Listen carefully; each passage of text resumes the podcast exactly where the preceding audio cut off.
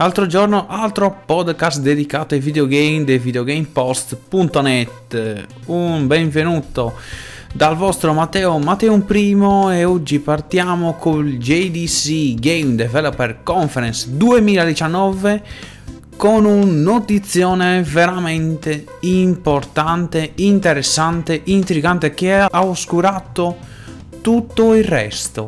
Google Stadia. Sigla! Ma prima di tuffarci su Google Stadia e parlare dei pro e contro, cosa sarà, cosa farà, quando ci sarà in Italia, se sarà applicabile per noi poveri umani con una linea internet dell'era della pietra, andiamo su notizie che conosciamo su un terreno abbastanza noto, su un format abbastanza conosciuto, quindi con gli indie. C'è da dire soltanto che, tra virgolette soltanto, Oggi ho pubblicato la recensione di Nairi Tower of Shirin, un punta e clicca fiabesco con rompicapo puzzle e adatto a tutta la famiglia. Il voto è 8 su 10, per scoprirlo ovviamente dovete andare su www.ilvideogamepost.net. Vi posso soltanto dire per riassumere che è una di quelle esperienze abbastanza eh, divertenti per chi ama i puzzle, perché il gameplay è quello. È una settimana enigmistica mascherata da punta e clicca. Andiamo avanti con Vampire the Masquerade.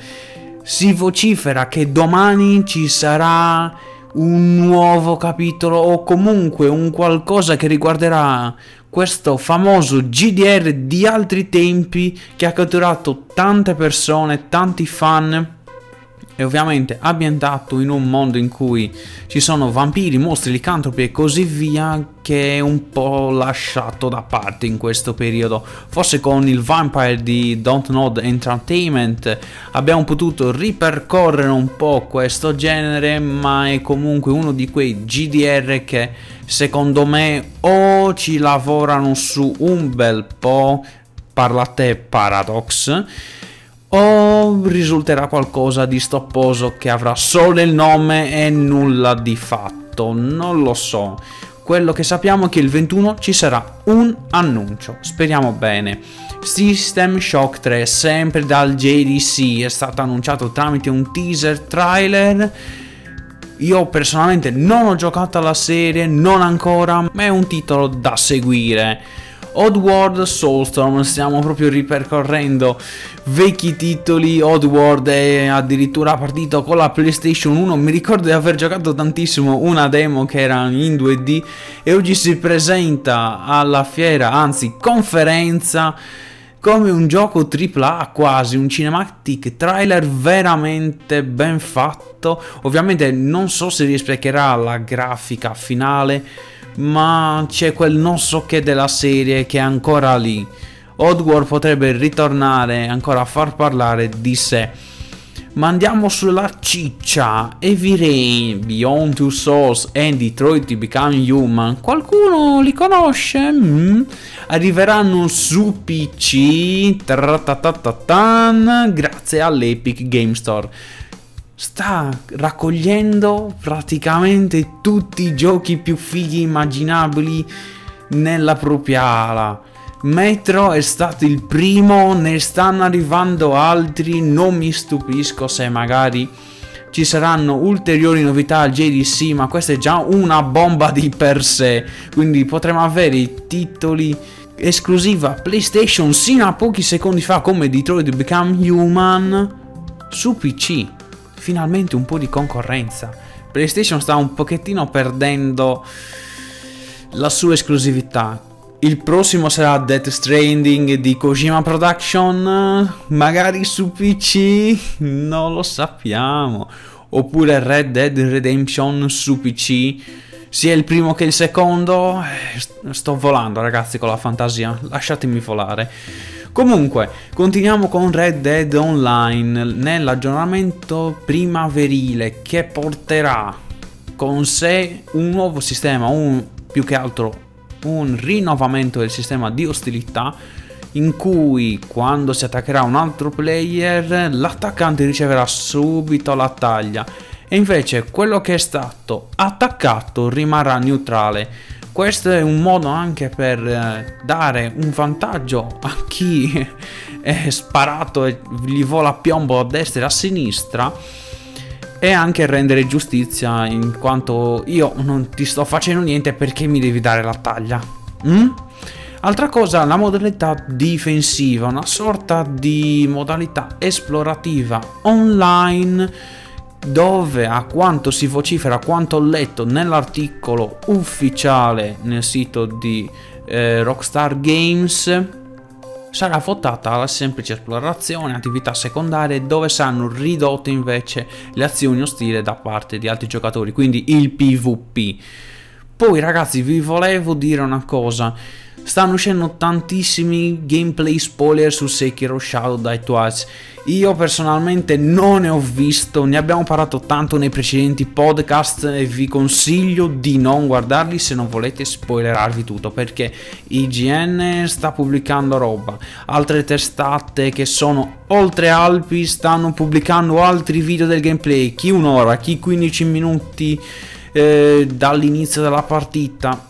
Io no, io vi consiglio no, giocateci immacolati, mancano due giorni, resistete. Concludiamo dicendo che il JDC ancora non è finito, quindi ci saranno senz'altro altre novità. E con Google Stadia. Google Stadia è praticamente un servizio di game streaming, più o meno come fa Steam Link o Nvidia Shield, però creato da Google, non stiamo parlando di briciole ragazzi, Google fattura tantissimo, quindi ha un bel potenziale dietro per creare un game streaming come si deve, tuttavia alla recente presentazione proprio dal Game Developer Conference di San Francisco si è visto che sì è possibile giocare o comunque è probabile giocare perché è ancora in fase di test e dovrebbe uscire quest'estate ufficialmente non si sa in Italia perché magari ci giocheranno in due. Chi ha una linea da 200 megabyte di banda? Io? No. Beati voi. Quindi ritornando a noi Google Stadia permetterà a qualsiasi persona ovviamente sarà un servizio a pagamento di giocare a titoli AAA anche in 4K e 60 fps ovviamente con i dovuti monitor eccetera eccetera eccetera eccetera senza avere un computer top gamma nel proprio stanzino cioè cosa fa Google Stadia? praticamente utilizza i server di Google sia lato hardware che lato software per indirizzare via streaming uno specifico gioco, che sia su smartphone, che sia su tablet, che sia su PC, che sia su altre pa- piattaforme o direttamente su uno schermo. Quindi si avrà la possibilità di giocare concretamente a tanti titoli senza spendere cifre esorbitanti nella creazione del proprio hardware, nella creazione del proprio PC.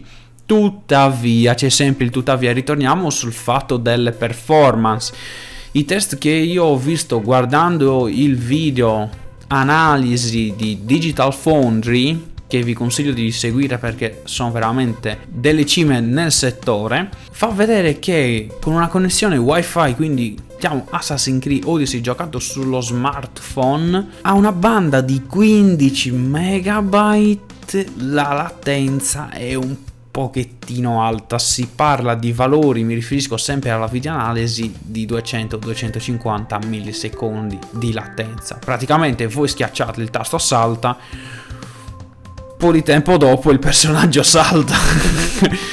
Quindi è lì il problema. L'idea è bellissima di fondo perché avere solo uno schermo, pagare il servizio Google Stadia e, e nient'altro alla fine, la linea internet senza programmare spese come mi compro una GTX 2080 Ti. No! perché costa quanto ormai uno stipendio, anzi un buonissimo stipendio dei nostri giorni, quindi è uno di quei servizi che funziona e lo ottimizzano per tutti e quindi va alla grande oppure sarà un'altra cosa di nicchia come Steam Link e Nvidia Shield. Sono scettico ma anche molto gasato a riguardo perché se Google con il suo potenziale, ripeto, riesce a fare qualcosa di grandioso a riguardo, magari potenziando le infrastrutture e la banda, qua ci sarà una rivoluzione, anche perché gli sviluppatori non avendo limiti hardware né di console né di PC come li tendiamo noi adesso, ma avendo un server, quindi terabyte di memoria e schede grafiche personalizzate come stavo leggendo, cosa potrebbero creare? Un MMO mega galattico? Non lo so. Senz'altro vale la pena seguirlo da vicino, vediamo come si evolverà ed è tutto.